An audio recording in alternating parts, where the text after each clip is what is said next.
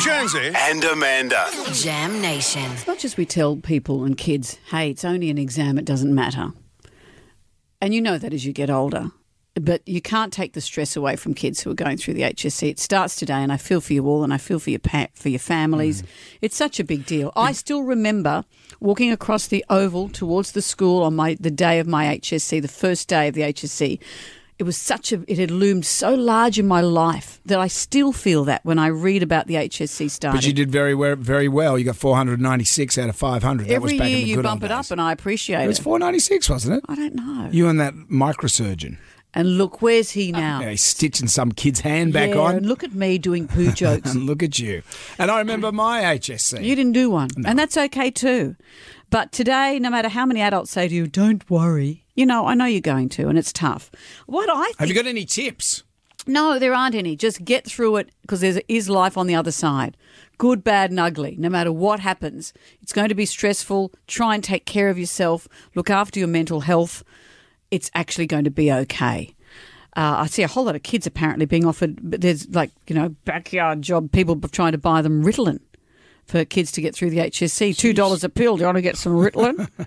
These psychostimulants that they so the they say that the, um, that they've been flooded with offers to buy Ritalin to help them cram for the HSC. Yeah. What does Ritalin things- actually do? It's uh, it helps you focus. It, yeah, it helps you focus and and stay awake, I guess. Uh, but I guess it's more for focusing. What I find really hard for everyone, it's the English paper number one today, amongst other things, is you have to do it all by hand. So these are these students who, by now, all these students, their whole lives, there's particularly their high school lives, assignments are handed in via computer.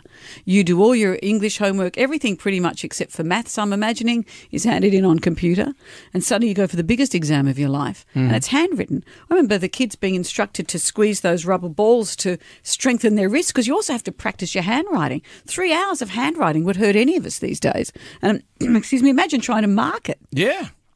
So hard. But this, there's talking about maybe in a few years down the track introducing computers. Ah, computers as a course. Well, that's the thing. I look at my youngest son. He writes like a serial killer. He gets the, the pen in his hand. He- He's like, and engraves it on the thing. You're right? You're dying here.